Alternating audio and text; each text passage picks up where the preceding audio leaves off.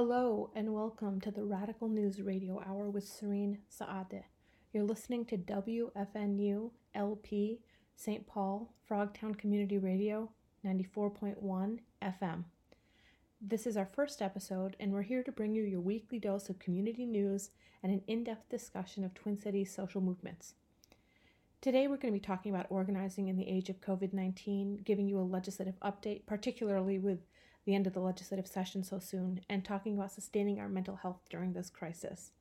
First, I want to thank Manny Mastis for that wonderful guitar introduction. That song is called Garden Street, and he's a former student of mine who gifted it to me to use for this show. I also want to thank all the individuals who participated in the making of this episode, and WFNU for providing me space to do this show. You can follow me on Twitter at CMirriam, that's CMiriam, to learn more about my work, and visit my very much in progress website at journalismofcolor.com to learn more about me. First up, let's start with our legislative update. In Minnesota, our legislative session happens over 2 years. In odd number years, the legislature put together a state budget, and in even number years like this one, they fund infrastructure projects. This year's legislative session is a little different than most, though, because we opened session with a massive surplus and we're ending session with a deficit in a pandemic-related socioeconomic crisis.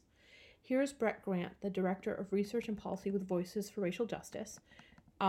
He notes that the governor introduced some equity and bonding priorities, but movement's been limited.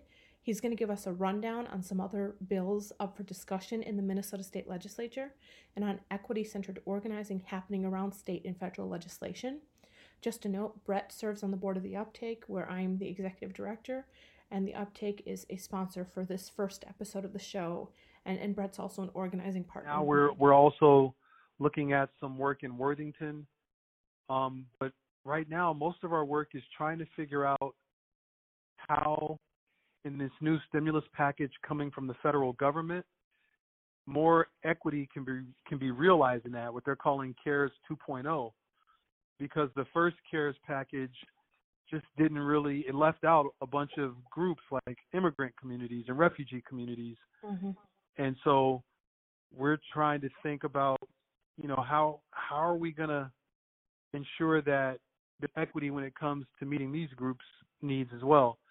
And a lot of it, honestly, Serene, is just trying to figure out how to do this. You know, session is going to be over on the 20th, and so we're just supporting a lot of our coalitions, the Racial Equity and Joy Coalition, that, you know, had some momentum with our bonding work before COVID, but after COVID, you know, we set up a meeting a week ago with a legislator who didn't show up, to figure out, hey, what's going on with the equity and bonding bill.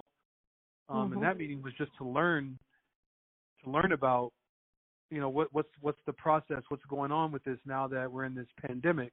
Mm-hmm. And, you know, he just didn't show up, and no response, no follow-up, no nothing. Mm-hmm.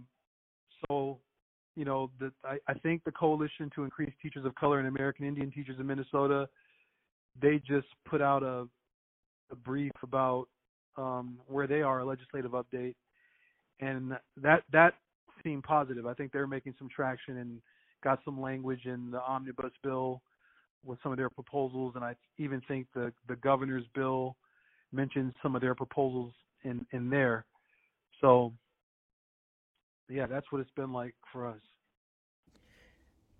According to Grant, many of the priorities that he's had to prioritize this session or that he planned to prioritize have shifted given the ways in which organizing and even legislative operations have shifted.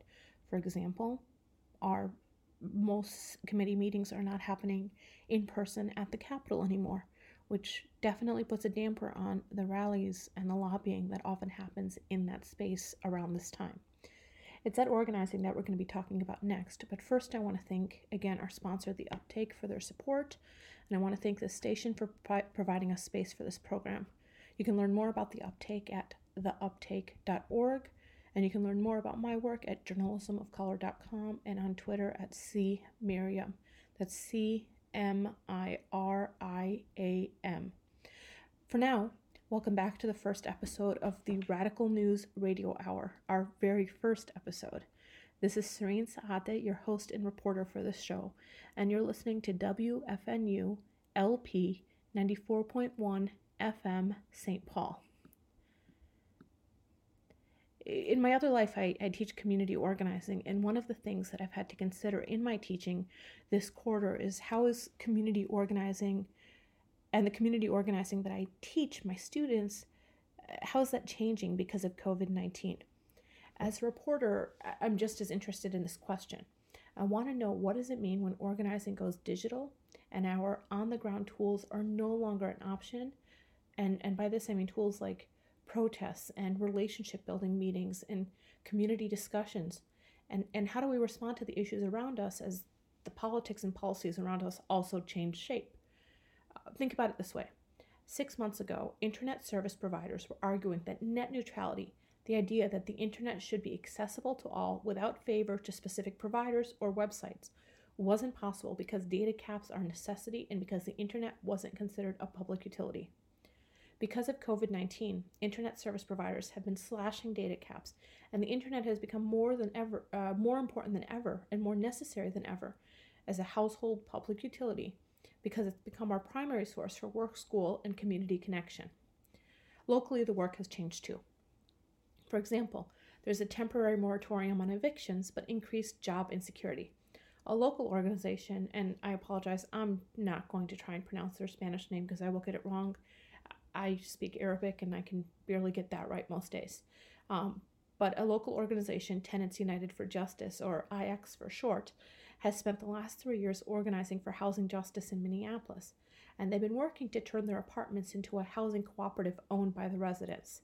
But with a statewide eviction moratorium, and as long as the peacetime emergency is in place, and several of the residents out of work, the organizing has shifted gears towards mutual aid. Here's Chloe Jackson, a tenant organizer and leader with IX. It's shifted a lot because I work mainly with the base of the organization and like try to talk with a lot of different members and door knocking. Like I really can't do the door knocking at all. Mm-hmm. In different new buildings, I have to like really keep the social distancing, and door knocking will be very dangerous, I guess, at this point to do that. Mm-hmm. What else? Things have shifted to the point where instead of like, we used to have our meetings in this one little apartment in our buildings where we're trying to turn them into a cooperative. And what we've done now is took that building and took that unit and turned it into a resource center. Mm-hmm. So it's like a lot of different food there and soap and stuff like that to give to people in need and tissue and stuff. So that's mm-hmm. different too, because I've never did that before. In her interview with me, Jackson discussed the ways in which organizing and organizing tools have been digitized. For example, face-to-face relationship-building meetings called one-to-ones are a no-go, and neither is door knocking, though she's still able to connect with people over the phone or the computer. According to Hannah Roditti, who is the executive director of Social Movement Technologies, which is based off of the East Coast, and it's an organization that provides training and support for progressive organizing campaigns.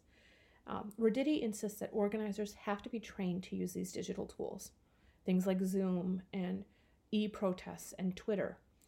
She also believes that organizing campaigns have to be strategic and intentional in how and why digital tools are being used. Roditti, who is also the organization's founder, believes that training is often the missing piece to organizing success.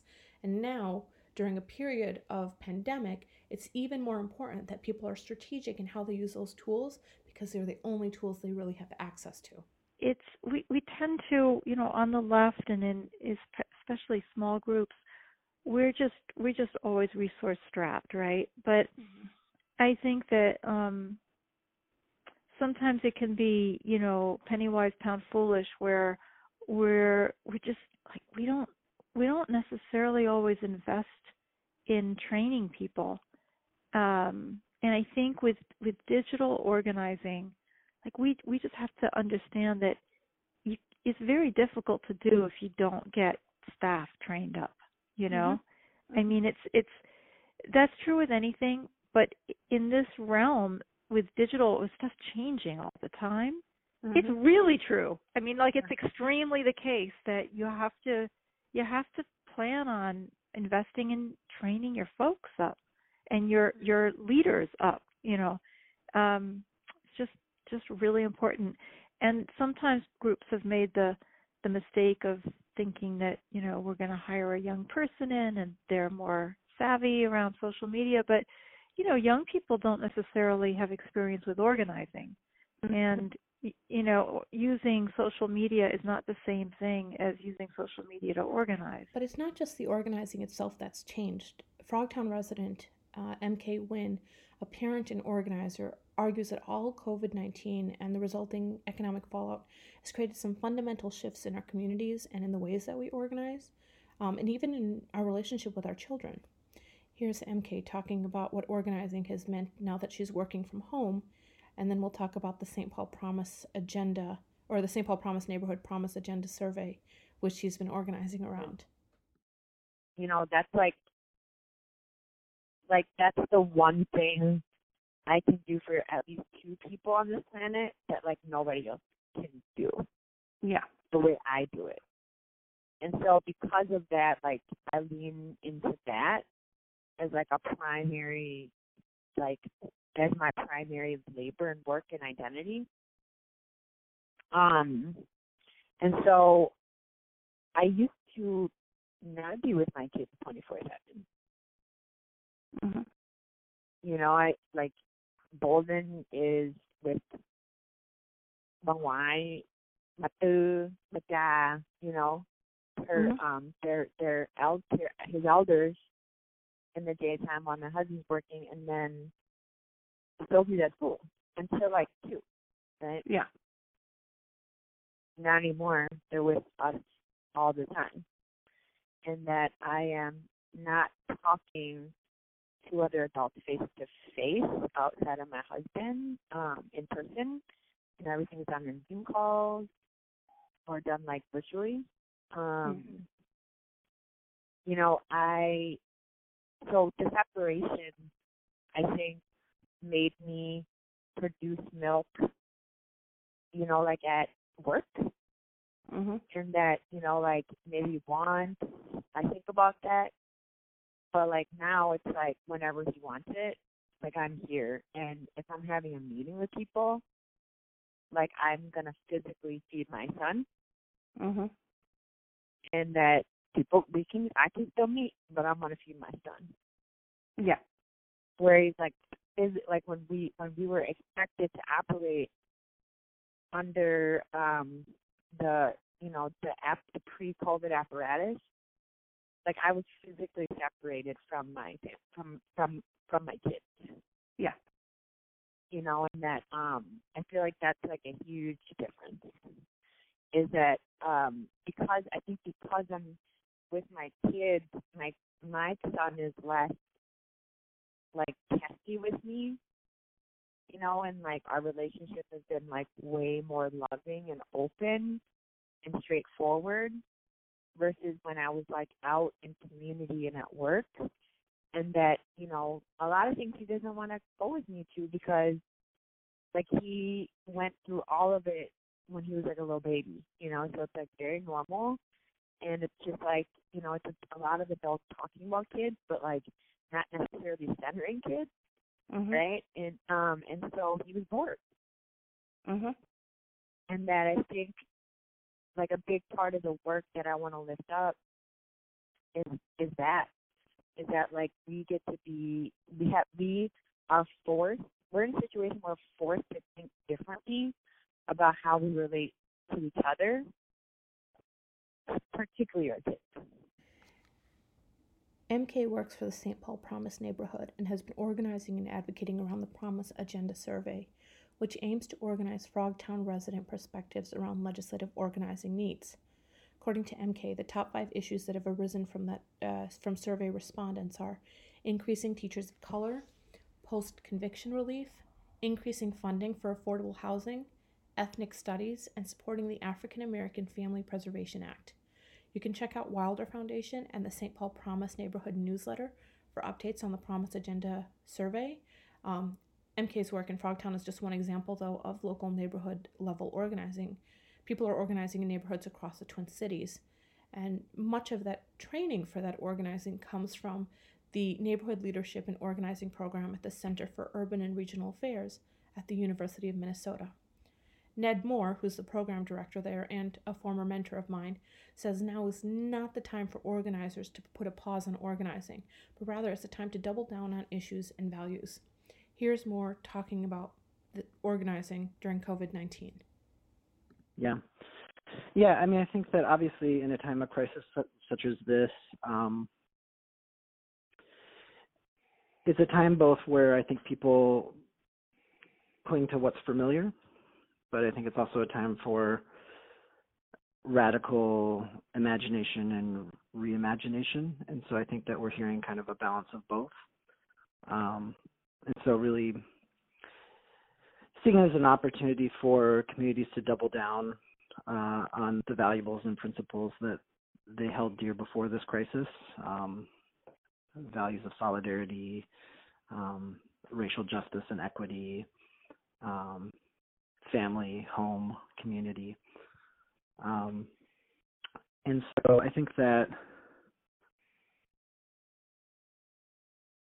and I think people are holding the fact that it's in this time of crisis that that this is not normal, but that normal was not working either for communities. And so whether you see the systemic failings that are happening across the city as like a breaking down in the system or an acceleration of the system, I think just a lot of community organizers, leaders,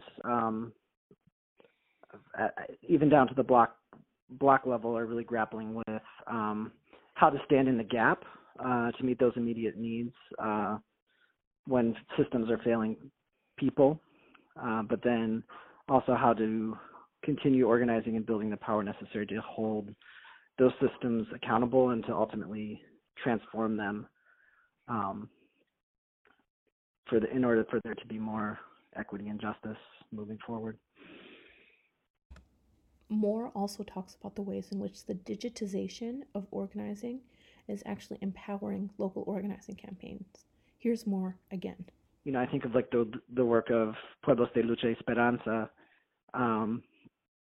who has people on their phone call who are now switching to doing, virtual meetings, and have people from North Dakota and South Dakota joining onto the meetings, because in the virtual world, North and South Dakota are just as close as someone across the street from you when everyone's locked down. And so in that sense, I think it's like as the world is shrinking to that virtual domain, it also creates an opportunity to be more expansive and to bring people together across geographies, across issues.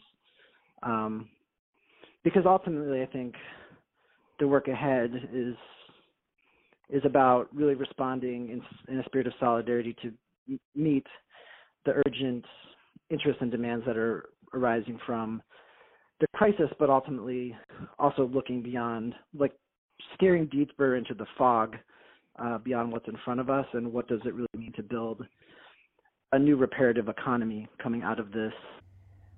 Organizers like Stephen Renderos, Executive Director of Media Justice, are also urging other organizers to take pause in this pandemic and think about the work with a long-term vision.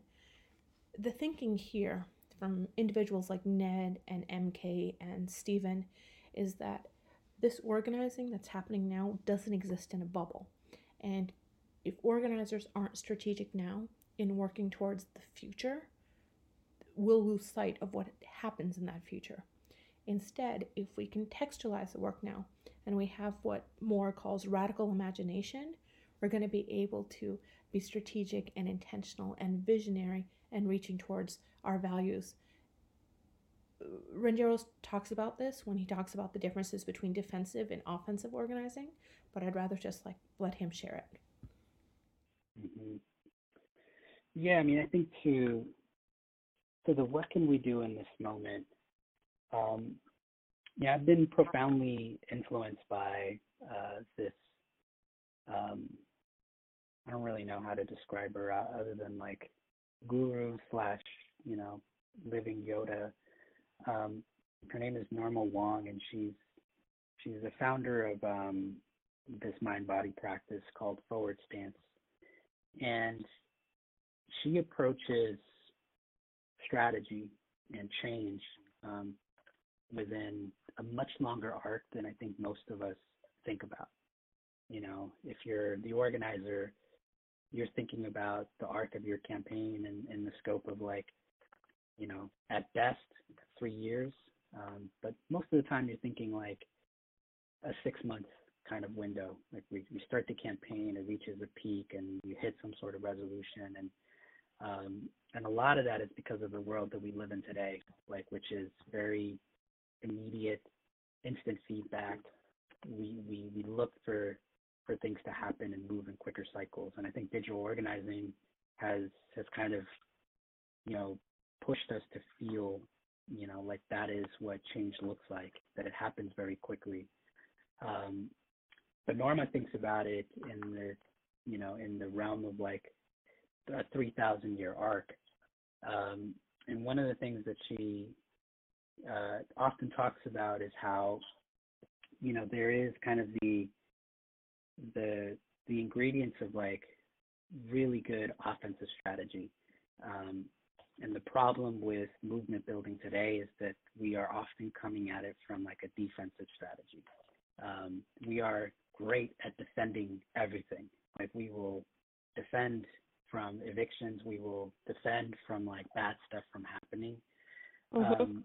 And one of the things that she says often, you know, something that she said on a podcast a couple of years ago was like, just because you are really good at holding back the darkness, it does not mean that you are creating light. And so to this question of like, what can we do in this moment?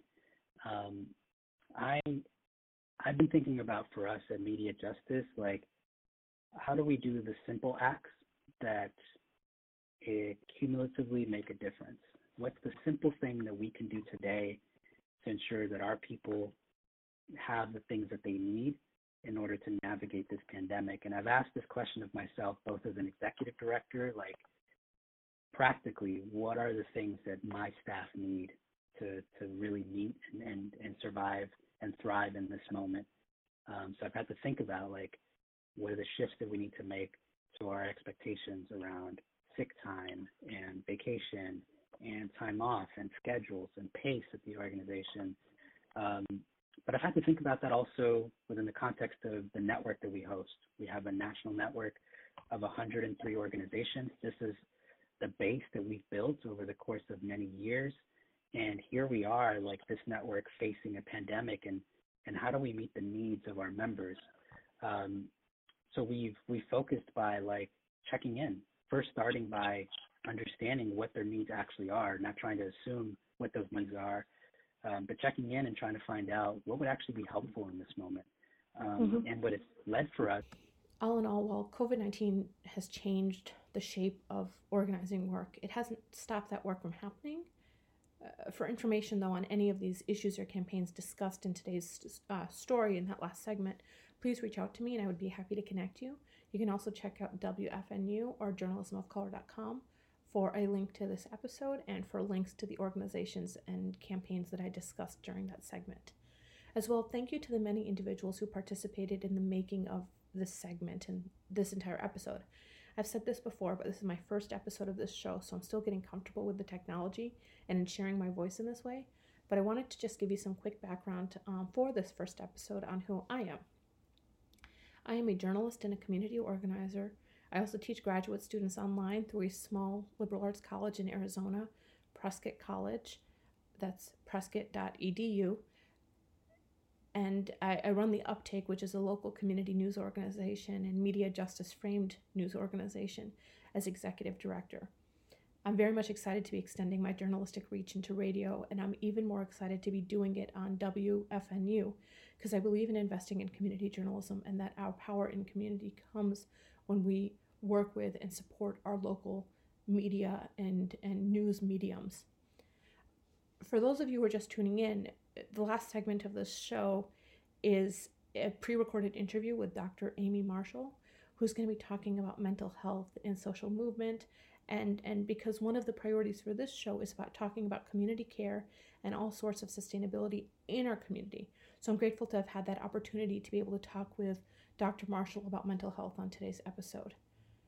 For now, thank you for tuning in to the Radical News Radio Hour and our very one of the things that's most, I think, or most ignored in this period of pandemic is the mental health impacts that people are feeling and the ways in which people are being impacted mentally and socio-emotionally by just this kind of onslaught of trauma that's constant and seemingly never ending.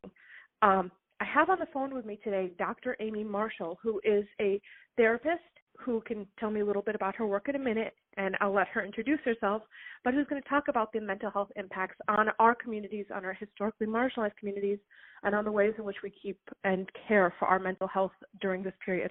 Dr. Marshall, why don't you give us a little bit of background? Sure. So I grew up in the kind of greater Twin Cities area, but right now I'm a practicing psychologist in Sioux Falls, South Dakota. I am working from home, completely doing all of my mental health services over telehealth right now, kind of being able to try to meet people because it's not really a good time to be told that you can't access mental health services, but also not really safe to be meeting with people face to face. Wonderful. Thank you for joining us here today.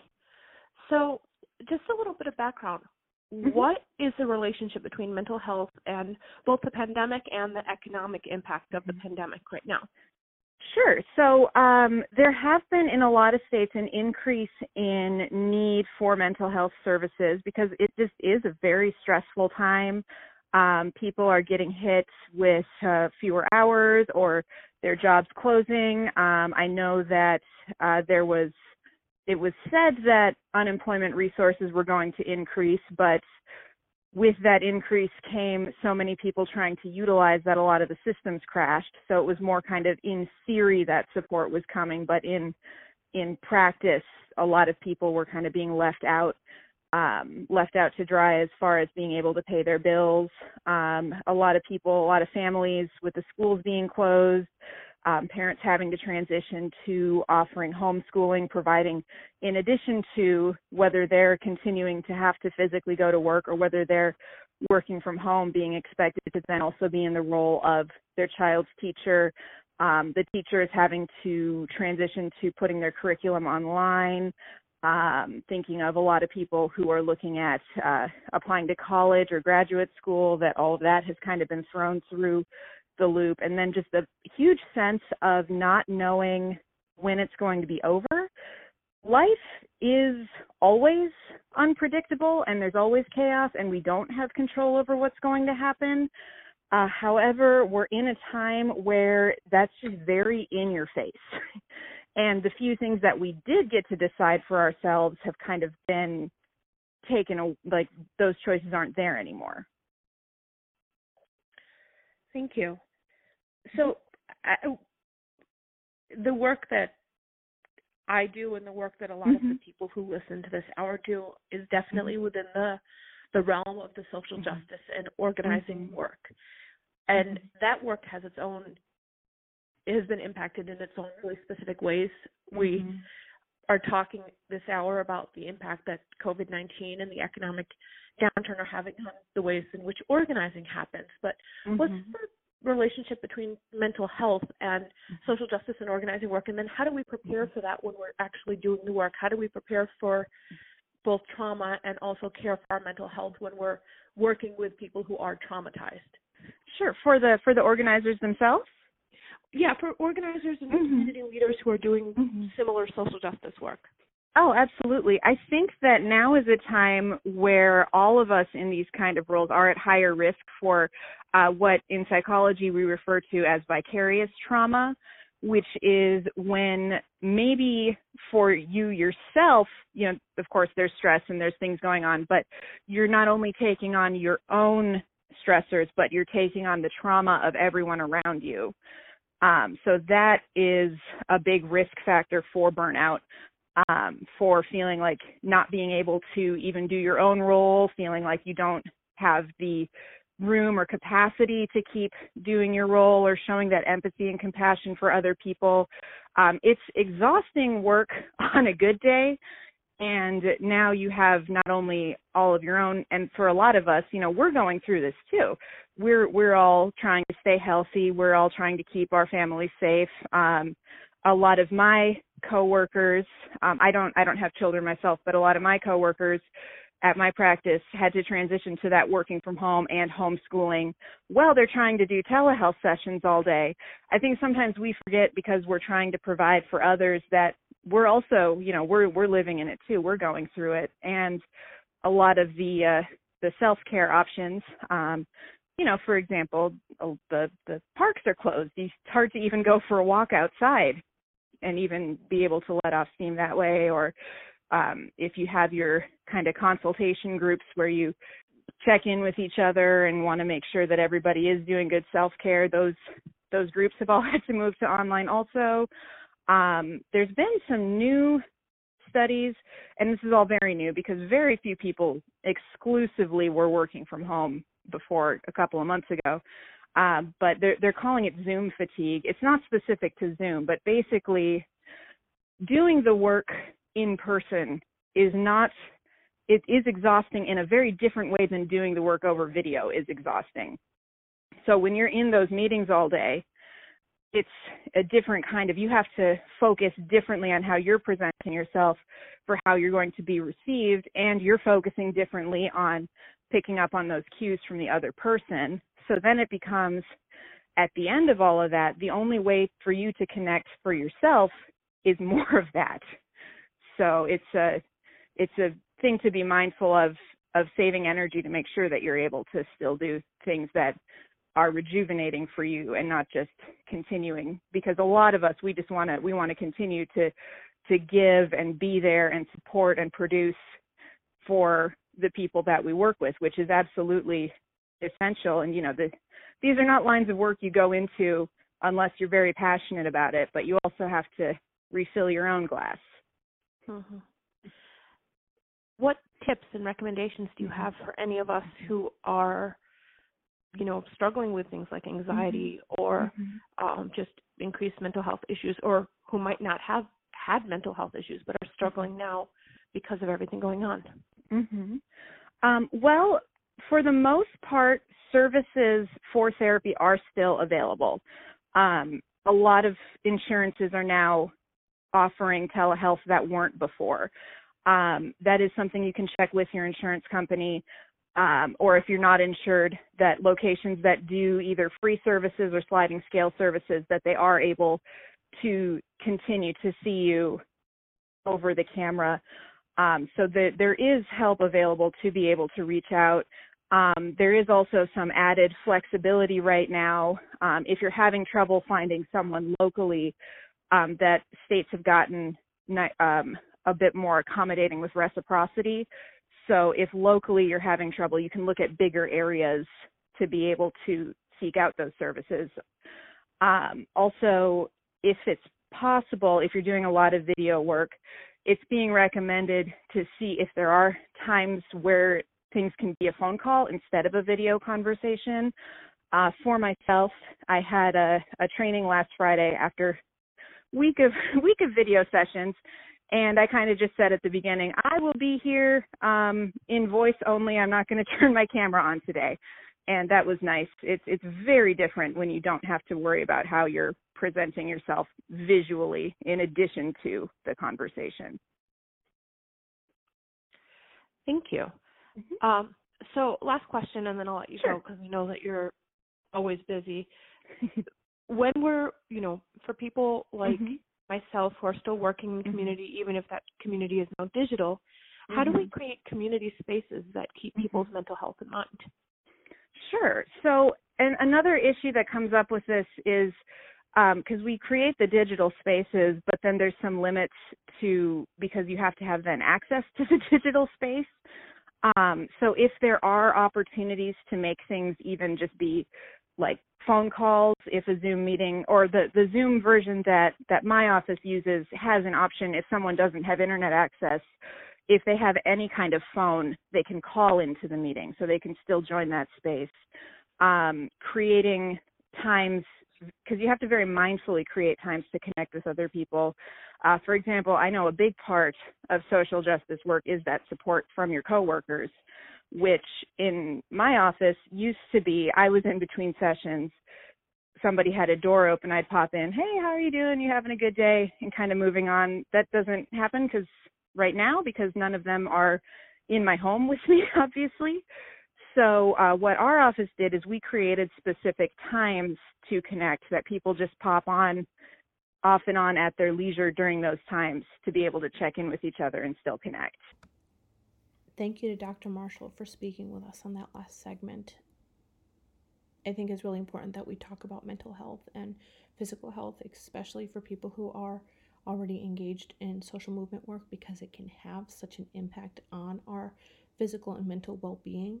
So I want to prioritize that as we develop and progress this show forward. For now, thank you for tuning in to the Radical News Radio Hour in our very first episode. I would love to hear your feedback on that show, so please feel free to get in touch with me via journalismofcolor.com, my website, or via Twitter at CMirriam. Just would love to hear back from you and learn how to do this work better. This is Serene Saade, and you're listening to WFNU LP 94.1 FM, Frogtown Community Radio, St. Paul.